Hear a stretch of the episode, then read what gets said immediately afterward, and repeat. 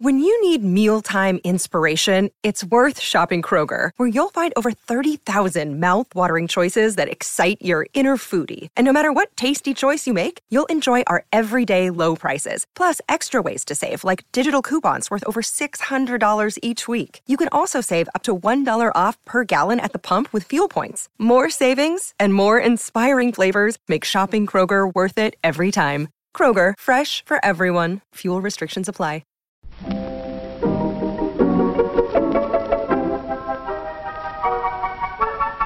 Maybe it's just that you don't know how to use social courtesy. Oh, that's old fashioned.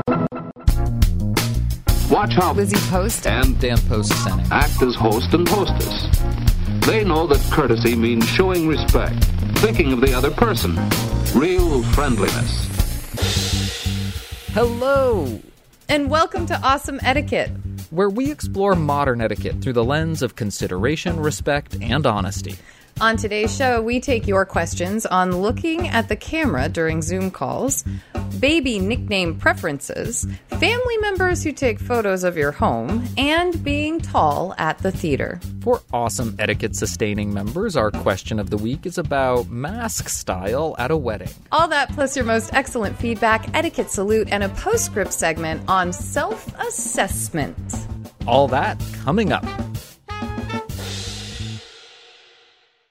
Awesome Etiquette comes to you from the studios of our home offices in Vermont and is proud to be produced by the Emily Post Institute. I'm Lizzie Post. And I'm Dan Post Senning. And welcome to the show today. It's so good to be here.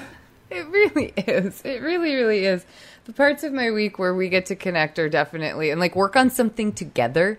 That's a lot of fun. There's a, there's a lot of working alone Yes, there is. because you know because I've admitted it to you plenty during this lovely um, different time of pandemic that we are all living in that there's there's a lot of not working and working towards working a lot of procrastinating some uh, uh, back in the beginning there was some procrastinating too I don't know what you're talking about. This has never happened to me. I've never fell prey to chores around the house when I could be processing emails. I, really.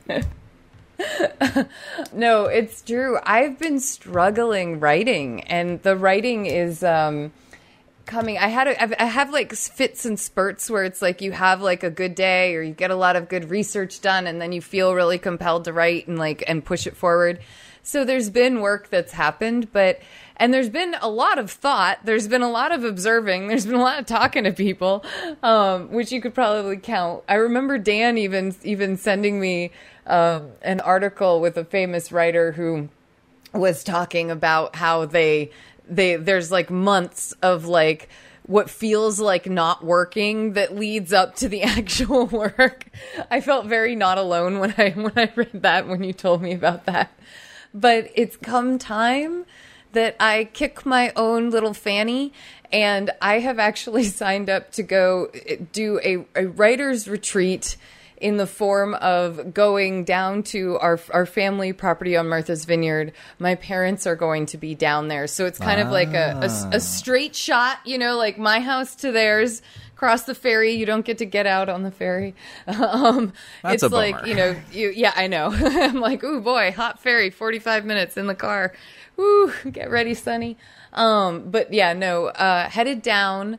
I figure I'm going to be down there with the woman, my mother, who has written this book for the past two editions.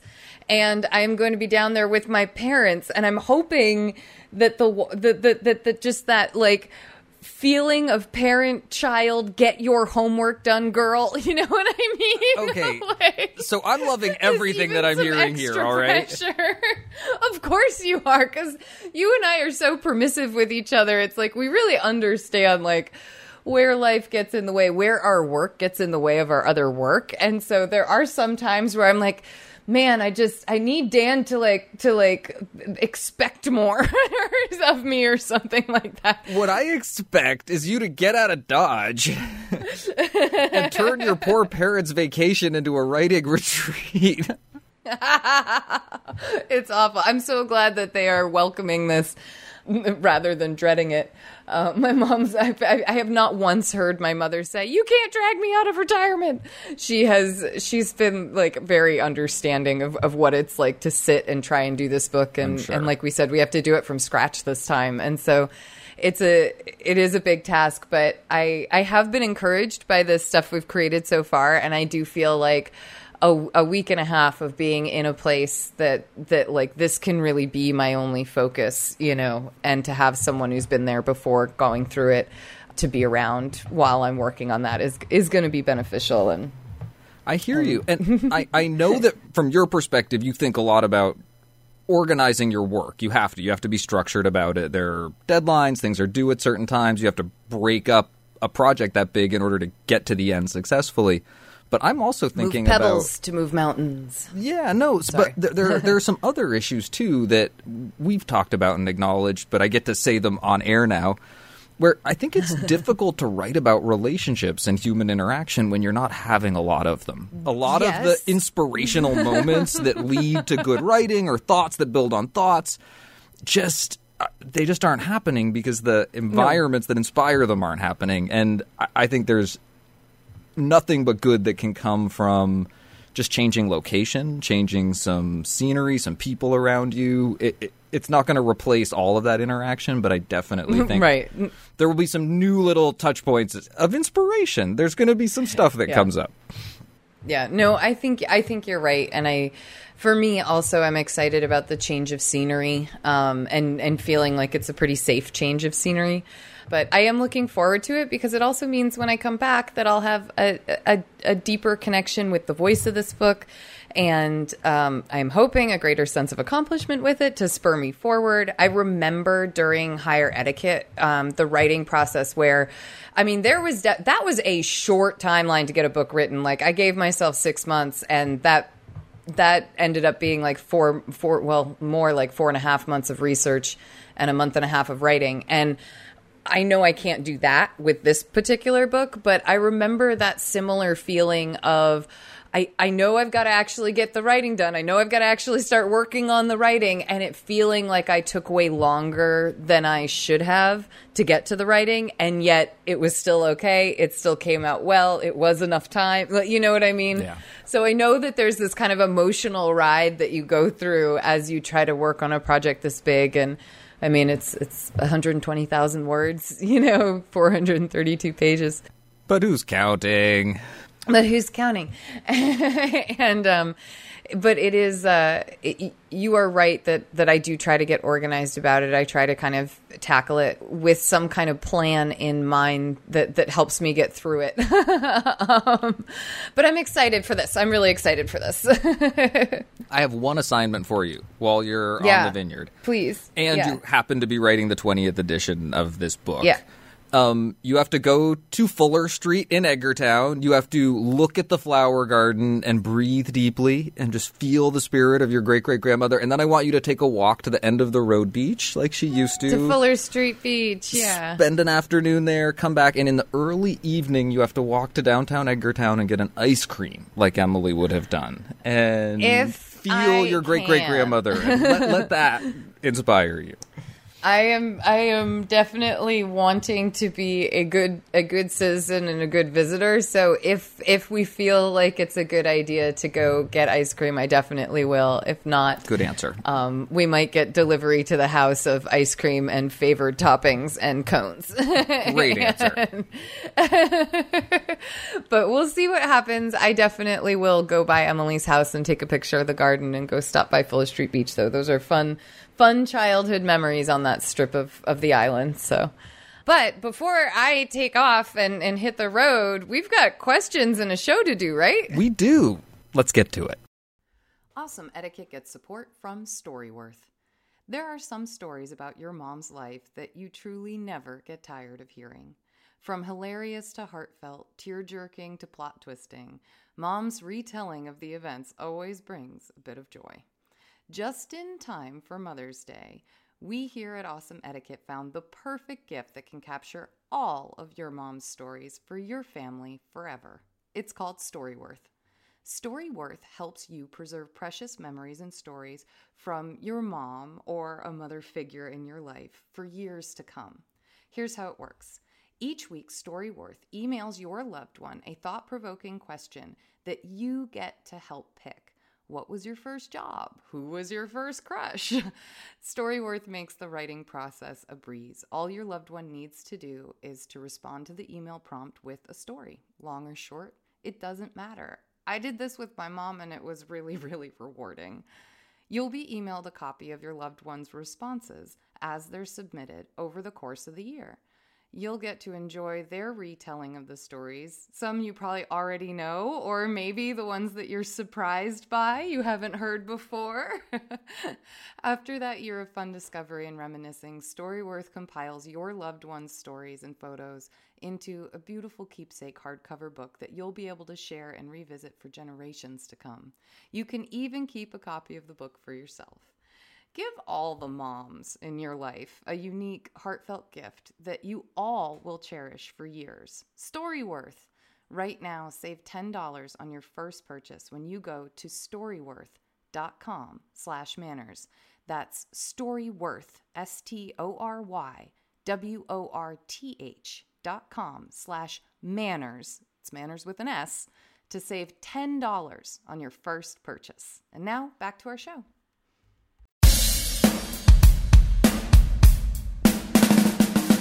Awesome Etiquette is here to answer your questions. You can email them to awesomeetiquette at emilypost.com. You can also leave us a voicemail or text at 802 858 KIND. That's 802 858 5463.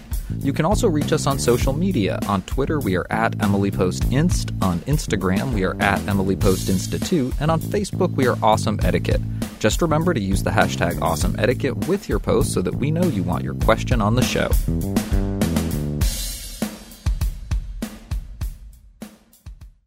Our first question is titled Camera Courtesy for Zoom. Hi, both of you. I love your show. I've recommended it to so many people. Thank you very much.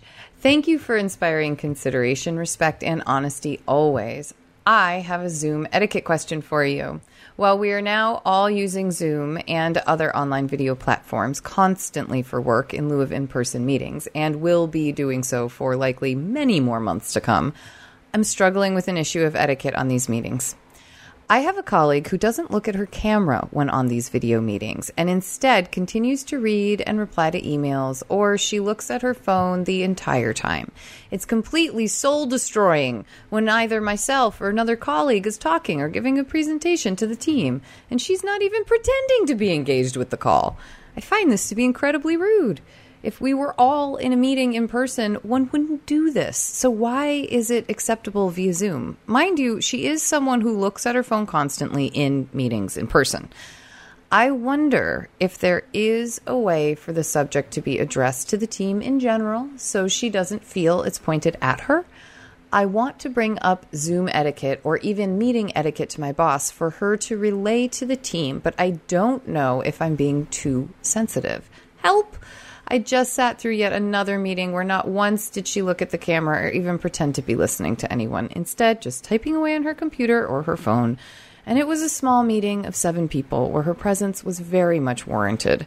Thank you so much. Any help or guidance would be gratefully received. Zoom etiquette question mark?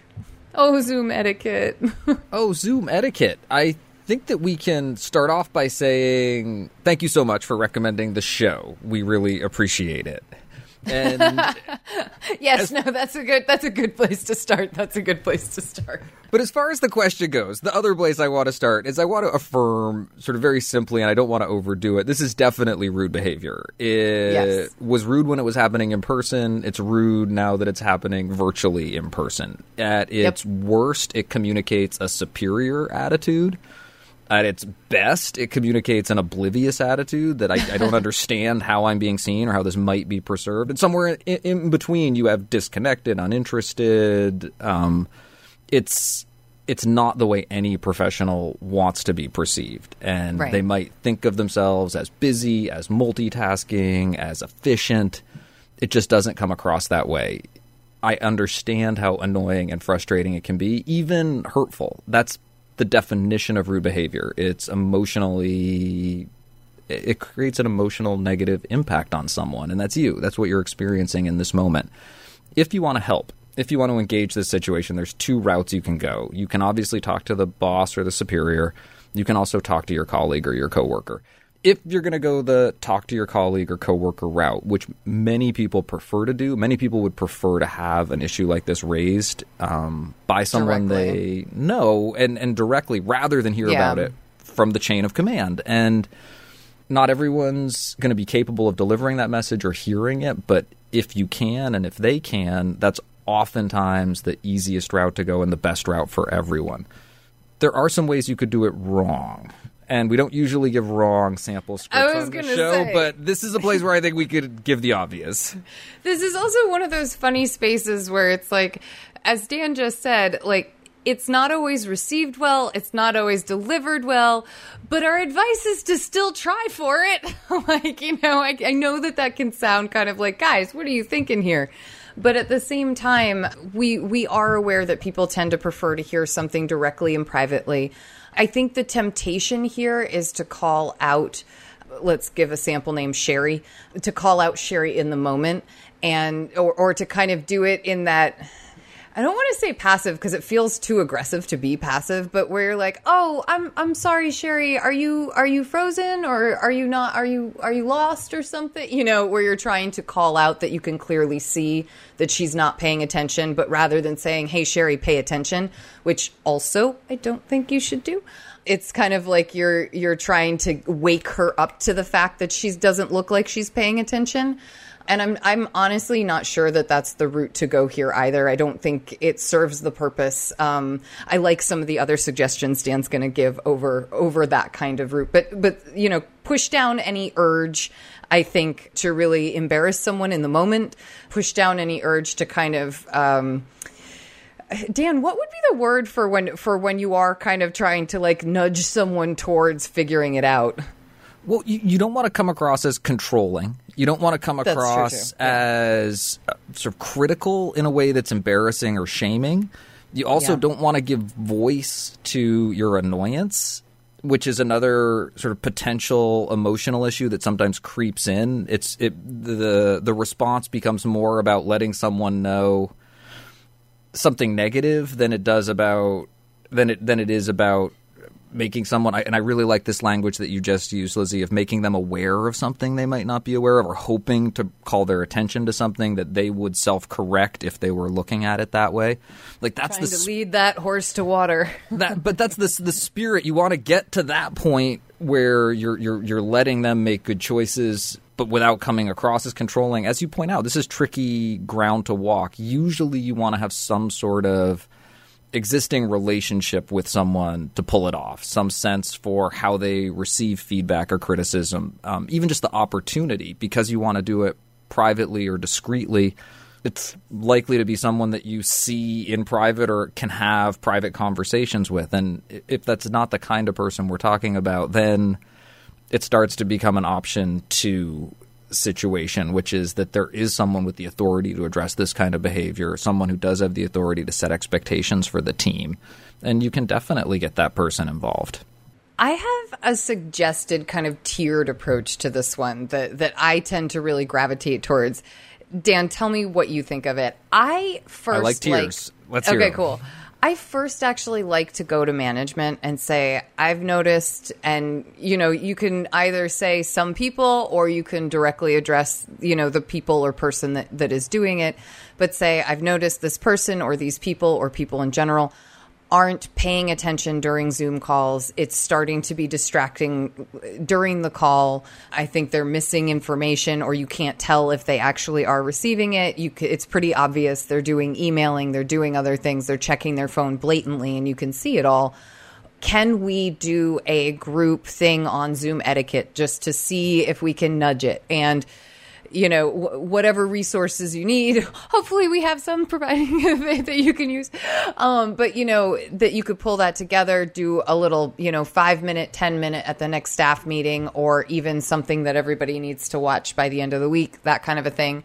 Um, i think that would be a good way to start And then if behavior doesn't change, then address somebody directly. But it's kind of like that idea of first set set the ground rules. We do expect you to be looking at your camera and be looking at the other participants during the call. We do expect your phone to be down unless you are getting information off of it for the meeting specifically. We do expect this. I think kind of getting the buy-in from management for setting up the parameters and the expectations of Zoom meetings as a company gives some then uh, framework to work against if someone's not participating in that way. I think that is a reasonable place to start. I don't think you're always going to start with the management um, question, even if it's a non personal, even if you're not saying, I'm having an issue with this particular person that I want to have mm-hmm. you help me resolve. Um, I, I, think asking that question broadly of are, are, have the expectations been set? Is there a policy somewhere? Did we ever do guidelines for virtual meetings when we moved to remote working? I think knowing that kind of groundwork, what what the lay of the land is that you're standing on, is so important as an absolute first step. And if those are a bunch of question marks, if there aren't a bunch of clear answers, I think asking your supervisor is absolutely where I would start. What are the expectations we're on these, these meetings? Maybe it's that we've got to be on them so much, you really are given some latitude. It's okay if you do other work while you're on these mm-hmm. meetings. Maybe to get a compromise where we demand sort of full attention and participation, you need to have sent an agenda beforehand that identifies this as an important meeting or – of limited duration or addressing mm-hmm. certain items that that everyone agrees are important and they're going to be present for. And so there there might be some prep work to do ahead of time, absolutely. And with different problems, those answers are going to be easier, harder to get to. There's going to be more or less gray area around them. This is a pretty clear one in that the behavior itself from an etiquette perspective is so destructive. It it it doesn't help relationships, it doesn't help communication the way that you respond if you don't get any action, either from a colleague or from the support structure at your work, is for me the third tier of action, also. And what's that? Which is where you s- say to yourself, how does this really impact me and what do I have control over in the situation? And oftentimes, I think the final takeaway is if you don't have the supervisory authority over this person, you do the positive steps that you can. You talk to the person if you can. You talk to your manager, which you definitely can. You have different types of conversations depending on the choices you make. And then the final thing you do is remind yourself what the standards of behavior that you're going to hold yourself accountable to are and why you do it. And that you don't let this become an excuse for similar behaviors yourself, and that you don't set up a permission structure for yourself where you do similar things. But you take those moments and you learn from them as best you can so that you're on your best behavior moving forward. Zoom etiquette, we hope this helps and we hope this makes those Zoom meetings a lot more productive. For instance, you'll be working in an office. Well, don't forget the golden rule works there just as it does anywhere else. Treat others as you want to be treated. First, of course, know your job. Enjoy it, but also enjoy the people that you're working with. Be considerate of them, and be considerate of your employer. Remember those simple rules of office etiquette, and you'll get along in the business world. Our next question is titled Not That Nickname. Good afternoon. I'm due next month with my second child. Congratulations. Mm-hmm. My husband and I realized the name we've chosen could lend itself to a particular nickname that we don't like. It's not an objectively offensive nickname, and certainly not worth choosing a different name over. We just happen to not like it. Can you suggest some politely discouraging responses we can use if someone uses that nickname with our child? Thank you, Anonymous. Anonymous, this happens to a lot of parents. I I feel like I won't name names, um, but I I know of people very two, two two people very very close to me that do not want their children to either have nicknames at all for their name, or to have uh, nicknames certain nicknames. And so, what one parent did was anytime someone called her daughter a particular uh, nickname, she would say oh, we call her blank, blank, or blank, but never blank. And it was just like straight up, you know, it's kind of like that. Um, you can call me Liz, you could call me Ms. Post, but don't call me Hey or Hey You or something Mm-hmm. like that. You know what I mean? And it follows that kind of cadence where it's like, you know, you can call me Betsy, you can call me Beth, you can't call me Liz. like, um, and so it, get playful with it, get get something that feels right coming coming in your words, but uh, that can be one one way to kind of quickly nip that in the bud. You can also spread spread things via word of mouth in the family and, and among friends especially. I like the spread word. Don't be afraid to just Yeah. tell people that Yeah. we're not a big fan of nickname X, Y, and Z, and would really appreciate it if that wasn't what people picked up. That that's gonna deal with a lot of stuff right off the bat. I also I love the, the, the good humor of that first construct you offered, and what I also love about it though is it, it's so functional. It's saying, listen, I'm not uptight about this. You can call me this. You can call me this. There's all these things you can call me. It's just this one that I don't like and and that's really what you're trying to communicate. So it's I I really like that wasn't on my list of short scripts. It's why we call you the master.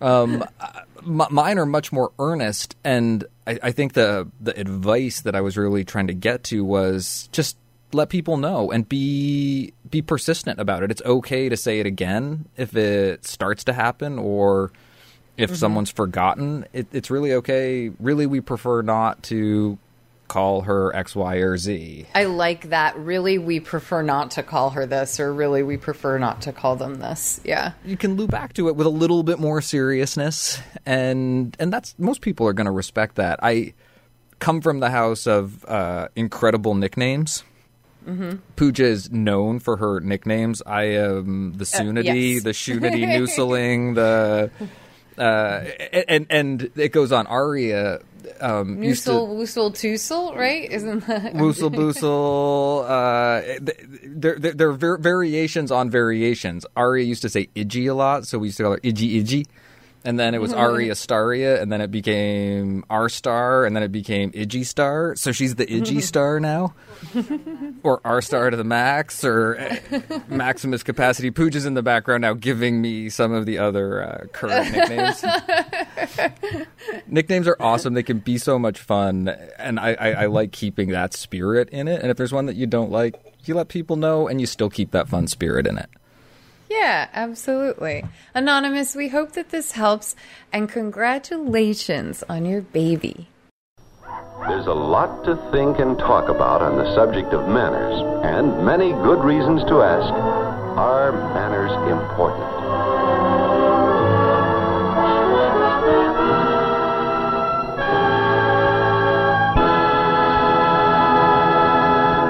This question is titled Picture Perfect.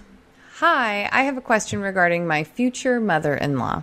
My fiance and I live together in our house that we bought a couple of years ago. His mother loves taking pictures. She takes pictures of our belongings and decoration every time she visits. She also asks us to send her pictures when we decorate for the holidays. This past Christmas, I told her not to post the pictures on social media, but in reality, I don't want her to take pictures of our house. The taking and sharing of pictures of our house makes me very uncomfortable. We recently bought new furniture and she's visiting soon, so I think it's the perfect opportunity to tell her how I feel. But how can I tell her nicely not to take the picture? She's very sensitive, and I know my fiance won't tell her. Thank you, Carla. Oh, Carla, that's a tough one. It is a tough one. This question really got me thinking. And the train of thought that started to develop for me was how personal and private our home spaces feel to us. And it's that, that sense of privacy and having the ability to set boundaries around our homes, the, the places that we live, the spaces we occupy as our most intimate, comfortable selves is a real question, and we live in a world where lines around privacy are blurring. Uh, Lizzie and I have been having a running conversation for I think going on a year plus now around um, questions of propriety, whether or not it's okay to look up the value of someone's home, or under what circumstances and situations that's okay or isn't. Um, it used to be something that was considered very personal, very private information, and now it's available publicly with a very simple Google search. the question of picture taking is another question where privacy and ideas around privacy have shifted a lot. And we've thought a lot about pictures of people and how we treat pictures of people as um, as part of their image, something that they should have some control over in certain contexts. And in some ways, I'm feeling like, and Lizzie, this is something we've discussed, like I would want to be thinking of your home and pictures of the space that you live in in a similar way. I, I, I, am wanting to think of it as a private oh, space. We already do. I mean, I'll, I'll just jump right in, cuz, and say that we already do. In many ways, we get this question on the basis of I had a friend visit and they took pictures of like everything in my house and posted it online like oh what a fun party had a great time at so and so's and i felt like my entire life was exposed what do i do yeah. how do i ask them to take those pictures down but there are things about Carla's situation that make this extra, I think, delicate. One, there are. the person, yeah, the person who's taking the pictures is very close. Um, this is someone who's who's probably feels uh, and you can debate about whether rightly or wrongly, a little more intimately entitled to your world. They, mm-hmm. This is this person's mother, their their um, son or daughter, or his mother, their son lives in this house, um, and so those those things can often uh, make people jump barriers that they otherwise wouldn't in other people's homes. Uh, we also have the notation that this mother in law is very sensitive. Mm-hmm. And we already know that the fiance isn't the one who will be dealing with it because th- this is this is a dynamic Carla understands within her family. It makes it harder, cuz it makes it harder. It does. and there's even one more thing I'd add to that list that, yeah. and I was picking up on every point that you made as I read this question. Also, is that um, I think the mother-in-law's intentions might be very good. She might be genuinely enthusiastic. She might love yep. sharing. She might be so proud of her mm-hmm. son and his new fiance. I mean, it's the good feeling on the side of the mother-in-law could be a really strong good feeling also, which makes adds another potential for awkwardness. Yeah. So what do we do? I think you have to talk to her. I think so too. Eh, which is so often our, our answer. And the way I want to make it a better answer is to say, I really want you to think ahead of time about what your boundaries are and what matters to you. What is yep. it about this? Is it the sharing on social media? Is that the thing that makes it feel just too public? Because m- maybe it could really be about that.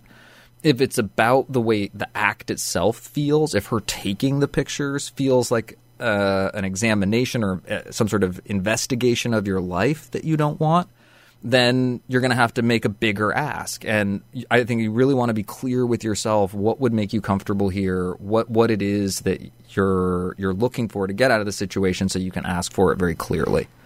I think you also have to add to that list the types of pictures that are okay to take because you are a family and she is visiting and often families take photos of gatherings and good times together.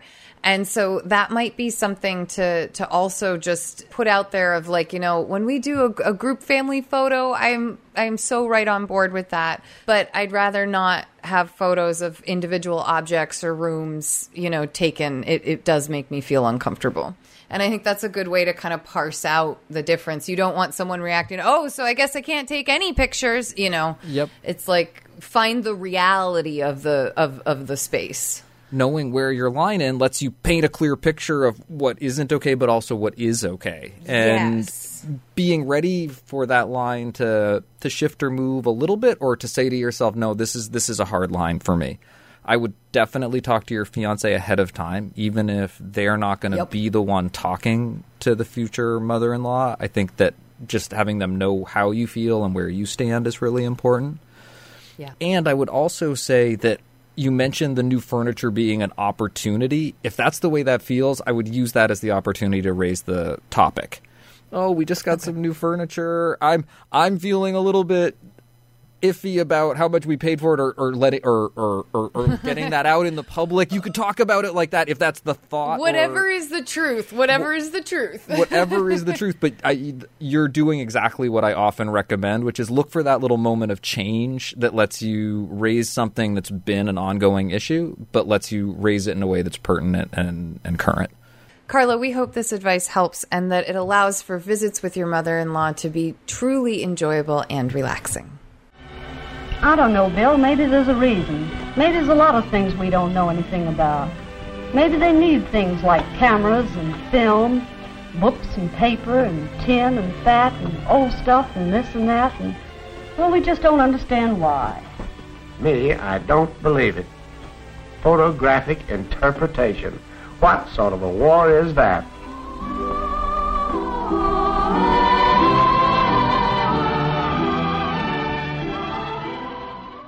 Our next question comes from the before times. It's titled Too Tall at the Theater. Dear Lizzie and Dan, I have a question about theater etiquette. One of the reasons I live in New York is so I can see a lot of plays. I usually see plays alone and do my best to be a considerate and respectful audience member.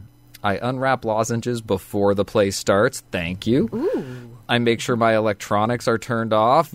Basic minimums, I like that as well. And I sit as still as I can throughout the performance so the people behind me will be able to find and maintain a view of the performance without having to shift themselves. That's a subtlety I appreciate.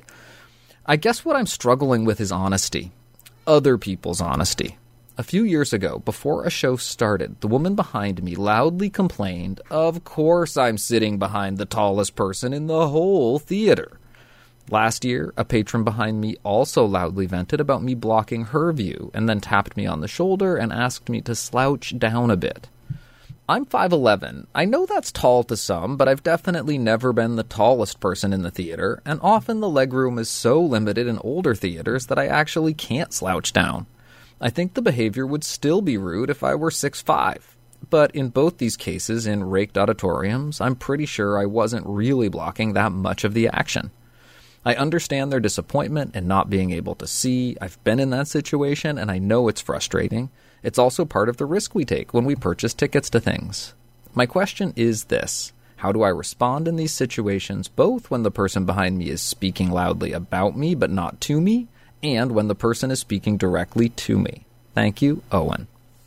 Oh, and thank you so much for writing in with this question, Dan. There's a couple things I got to get off my chest right away. Please Number do. one, five five eleven is a very average height. We are not talking about someone who is like like they said six five or six seven or even six two. This is like this is very in the category of average in my brain. I could I could be wrong, but um, I am surprised that you're getting complaints like, "Oh, of course I'm behind the tallest person." And uh, secondly, I get frustrated by this because this is um, it's so interesting to me that people are so willing to be openly disparaging about something that someone has absolutely no control over. You know, it's like you don't Yeah. really get to choose how tall you grow. And to sit there and make complaints behind someone, it's it's as bad as any other trait that you might pick out about them and choose to to identify and complain about. Like that's not okay in any way, shape, or form. The other thing that gets me that's kind of an addition to this, and you're a dad, and I'm certainly a daughter, so I know th- that I have been been the benefac- benefit benefiter benefactor of this uh, benefiter of this and that is when someone picks their kids up and puts them on shoulders so that they can then see and you're in a crowd and you there's like to me it's like such a debate between whether that's a really great thing to do or between whether that's really like not that appropriate thing to do you know? And it's like it so depends on the circumstance that you're in and the type of crowd the type of show but there are so many little versions of this. I feel like I have a lot of tall friends, and I hear them say things like, Oh, you know, I always try and find a spot on the edge so that people aren't upset with me. Like things like that, that that's their whole concert going, theater going experience is like, oh, I can't, I can't be anywhere where I might you know block other people. And it's both a very thoughtful thoughtful way for someone who is tall to be operating and it also makes me really sad because i don't i, I like you should get to enjoy a center you know a center seat as well. Like anyway okay thank you for allowing me like two minutes a minute and a half of like total just what's going on here? Why does this have to be so hard? Well, it's it's not a bad place to start from to think broadly about it. And to me, the the the scenario that you paint of someone who's aware of the fact that they might block other people and takes that into account in terms of where they stand during a concert or even how they purchase tickets. You just don't know. Someone might do that 95% of the time, but they love this particular performance or this Right. particular evening. And that's the night they get a seat down front. And It's their birthday, anniversary, something special. which brings me back to your first point, which is that it is incredibly rude to be making comments about something that someone can't change. The, the the the kid on the shoulders, that's the kind of thing oh, you might find some kind of compromise between people at a show. Oh, this is their favorite song, or I just want them to see for a little while. They miss the entirety of the rest of the show, but we won't be here all Yeah. night.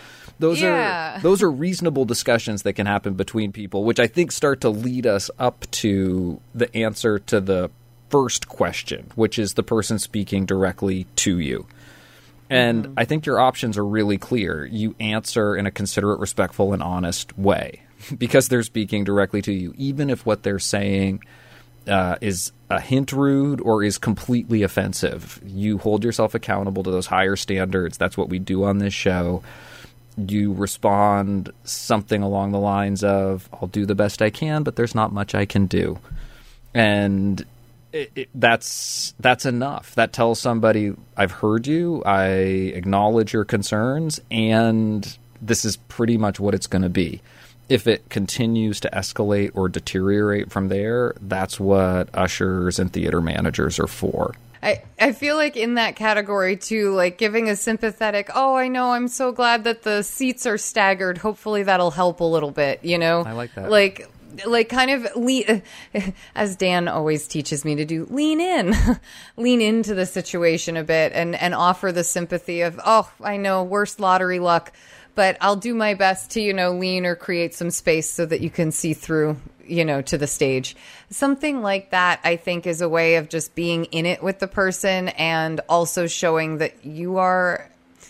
I, I wouldn't say immediately ready, but maybe outwardly ready to forgive them for making such a callous comment Yeah. without really thinking about the fact that you have ears. Like, you know, the option of talking to an usher if the problem persists or gets worse is definitely there. That's one of the nice things about these spaces. The other thought that I had is that the usher might be the first step in responding to those rude comments continuing that aren't directed to you. That if they are continuing as if you don't have ears and it makes it impossible for you to enjoy the show. I was wondering about offering to get someone an usher to see if they could find a different seat for that person.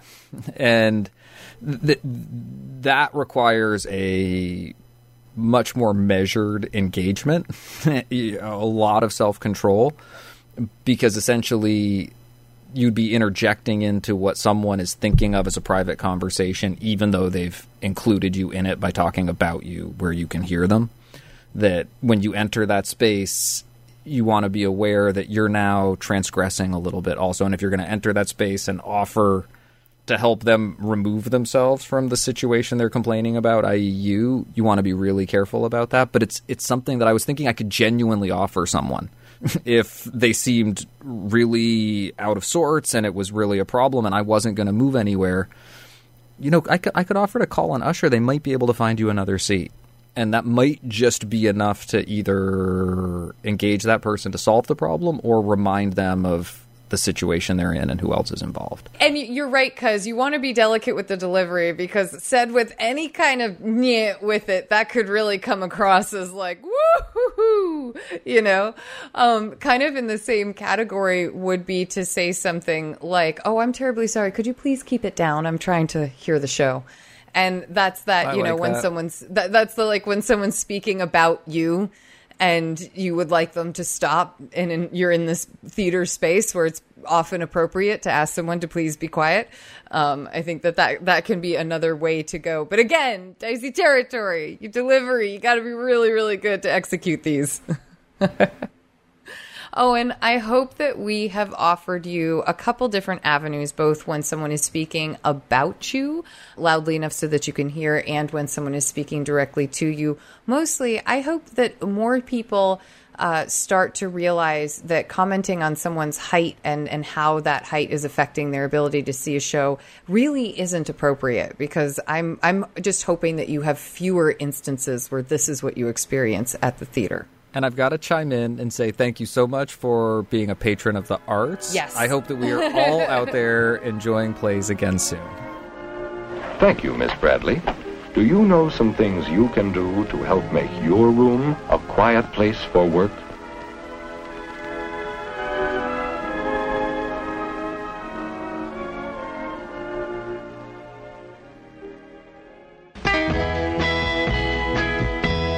Thank you for your questions. Please send us updates or feedback on our answers and more questions to awesomeetiquette at emilypost.com. You can leave us a voicemail or text at 802 858 KIND.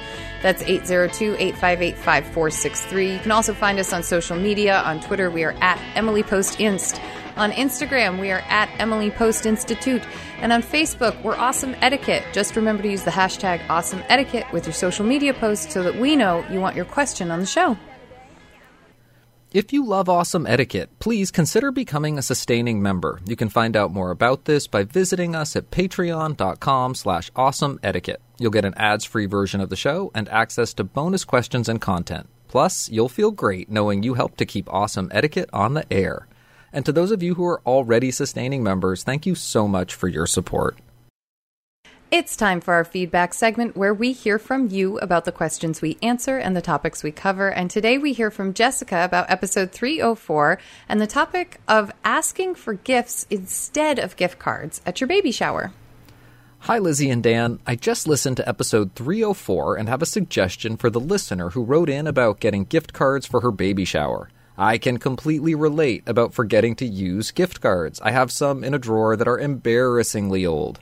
However, I will say that in the case of a baby shower and pending arrival of a new baby, I personally found it helpful to have a couple of them around for after Henry made his arrival. Baby gear is so expensive and complicated. Sometimes you don't always know if the things you've registered for will end up being used. In our case, we were told not to register for or purchase newborn size clothing. And then Henry ended up being a little peanut when he was born and wearing that size for almost three months. So it could be helpful for this listener to have a gift card or two in her back pocket just to help with those unexpected purchases that may come up post baby. Might I suggest setting a timed reminder somehow in her phone or calendar? Maybe block off a half hour of time, one, three, or six months after the baby is born, and set it up so your phone will notify you of that task. That way, you can still have help with some items later on, and hopefully remember to use your gift cards. You can even use them for practical items like diapers, diaper paste, baby food, or formula, etc. Just a thought. I know with a new baby it can be difficult to remember to do anything, let alone online shop when you're not a fan. But just from my personal experience of having a few unexpected purchases post baby, it might also be something to consider. Thanks and hope you're all staying well, Jessica. Jessica, that's excellent feedback and a really great way to get organized about uh, handling the idea, handling kind of the balance uh, of the idea. Even though it might not be something that you think you initially want, it could be beneficial. And then here's a way to actually remind yourself to use these things. I think that's great. And really what a great smart. reminder of the unexpected nature of being a new parent. Right? Thank you for sending this in, Jessica. And thank you for sending us your thoughts and updates. Please keep them coming. You can send your feedback or update to awesomeetiquette at emilypost.com or leave us a voicemail or text at 802 858 KIND. That's 802 858 5463. Spells out kind. It's time for our postscript segment where we dive deeper into a topic of etiquette. And Dan, I, I, I, I don't even want to announce what it is. I want to turn it over to you right away. This is like your thing. This was a postscript that I started thinking about as soon as I listened to the final version of the postscript that was the interview with the hosts of the Call Your Girlfriend podcast. And yeah, last week. You and I had spent a long time on the phone with them, and we actually ended up getting a lot of that conversation into the final edit of the interview. And Mm-hmm. one thing that really struck me was how much time Ann and Aminatou spent looking at themselves and reflecting on who they were and trying to find a way to bring their visions of themselves in line with the way they actually responded in relationships, actually treated each other as friends, and made choices about their relationship. The work that we're all supposed to be doing all the time to be good people. yes, and it and it can be such a huge um, surprise or shock to the system to discover that the ways that we think about ourselves aren't the ways that other people see us, and it it, it doesn't need to be so shocking. It can be something that's kind of fun. It can be something that you can play with a little bit. you mean it's something that we could get curious about? Hey, that that spirit of curiosity and investigation might um, serve you really well in life. Oh, really? Is that how you're experiencing me now? Huh.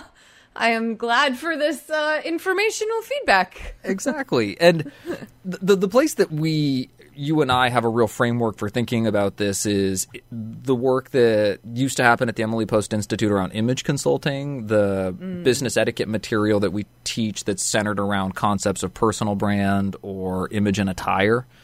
Oftentimes have to do with bringing into alignment the way that we see ourselves or the way we imagine ourselves being in the near future and the way other people actually see us. And closing that gap is a really important thing to do. It's why people work with PR professionals, public relations professionals, or image consultants because that external eye can be so valuable. In fact, is is critically important. So I thought we would do a really simple image exercise right here on the podcast. We'll give it as a little homework assignment. We'll do a follow up homework assignment next week. And then on a third postscript, two weeks down the line, we'll talk a little bit about doing this assignment, how it worked for us, what we discovered, what we didn't. I thought I would challenge you and me to do it just a little bit as well. Okay. I'm getting the sense that this is like going to be a super short postscript segment that then's going to like carry on later on.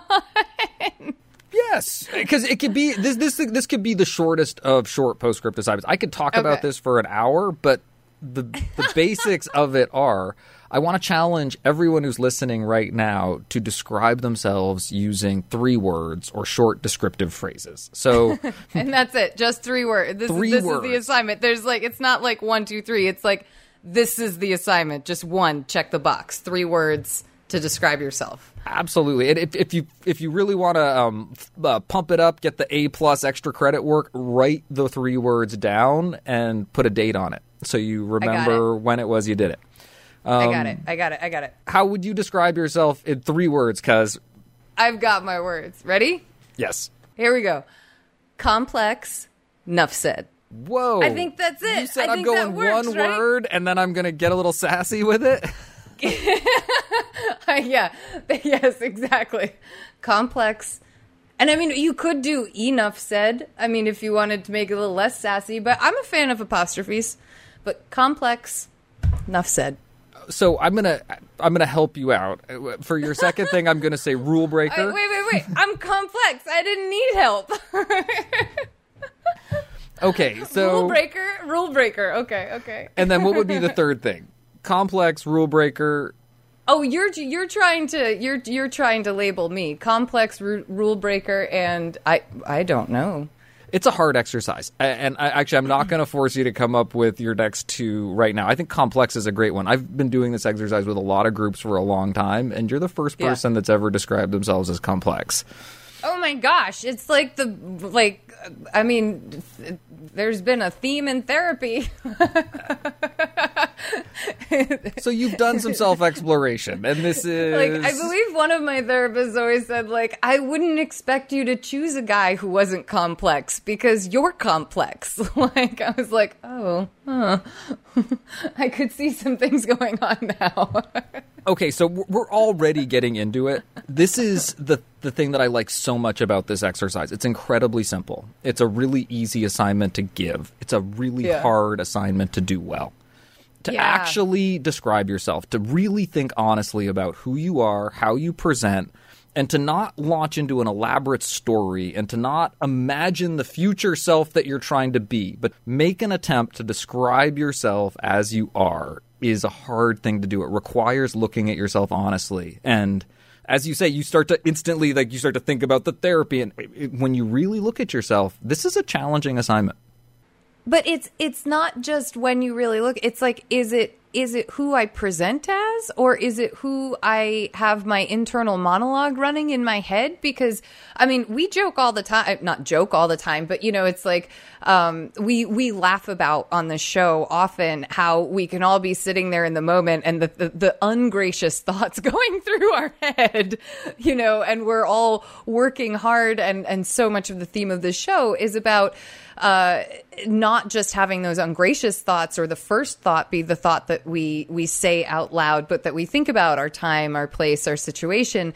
And I would say that that version that comes out that might be either more tempered or that chooses to approach something in a different way um, is a, a presented version of ourselves. And so which which version do i have to assign some words to? Maybe that's a, and now we know why i chose complex. Uh, absolutely. No and it's, it's, it's a great question and i'm gonna but, i mean we all do this this isn't complex we we all have those voices in our head and then the people that we put out there to the world so who are we who are we self-assessing the totality all of you. Oh man, I know. Give me six words then, cuz give me six words. And it's got to be three. And I'll tell you, if in that investigation, one of the things I discovered about myself is that I think of myself as a glowing, warm, generous person, but I treat people like a cold, distant, uh, sort of curmudgeon that maybe one opposite. of the ways I would describe myself is like a vivid fantasy life, and that's that's like part of the reality I have to acknowledge in my description.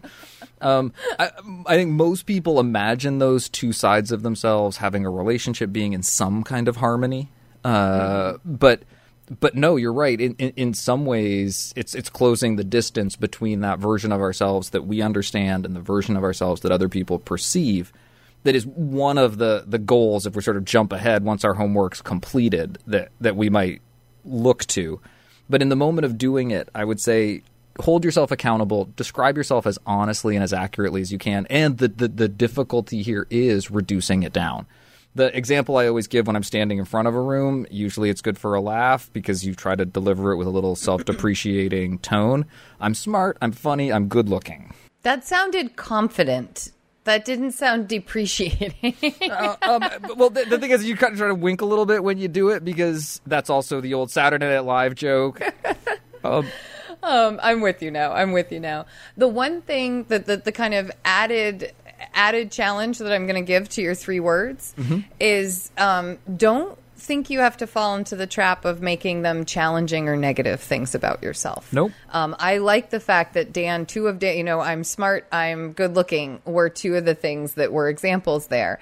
Um, you know, when when Dan was filling out my two, I wanted to say the word sweetheart, but I also didn't want to put that. I was like, no, everyone's gonna think I think of myself as a sweetheart. And like Dan, Dan's like Lizzie Post, you have such a sweetheart all the time to me and like be confident in the good traits that you have some of the better aspects be confident in saying them out loud as you as you think about putting them into this list of three of three just three things so as you said, this is going to be the longest six, right? short postscript ever. It, it really know, right? is such a rich topic, and I really hope that people out there will challenge themselves and give it a try. Really think about right. who you are and do your best write it down for extra credit, and we'll touch base next week for a little reflection and our next assignment.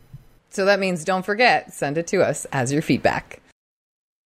We like to end our show on a high note, so we turn to you to hear about the good etiquette you're seeing and experiencing out in the world, and that can come in so many forms. Today we have a salute from Hunter. Hi, Lizzie and Dan. This is a shout out for my friend Cindy, who has been hosting a few small gatherings on her porch over the last few weeks. Before each event, she's made a point of setting some ground rules so everyone knows what to expect. Things like, we'll be hanging out outside, but if you need to use the bathroom, please use the one by the front door and use the disinfecting wipes in the canister on the counter to wipe off whatever you touch. Or, please plan to bring and wear a mask, and remember to stay six feet away from folks who aren't members of your household. Or, We'll have bottles of soda and water, and you can help yourself, but please bring your own snacks since it's hard to share those safely. Mentioning these things ahead of time makes visits so much more comfortable. It's easier to wear your own mask if you know other people will be wearing them too, and it feels safer to visit with other people who are also being cautious. She's doing a beautiful job of helping us to stay both connected and safe while navigating the new etiquette the current situation demands. I hope lots of folks will follow her example. Thanks for everything you do, Hunter.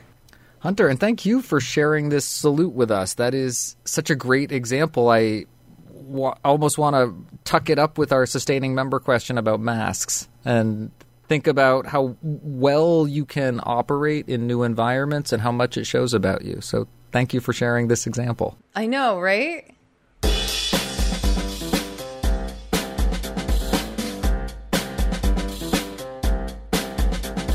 And thank you all for listening. Thank you to everyone who sent us something. And thank you especially to everyone who supports us on Patreon.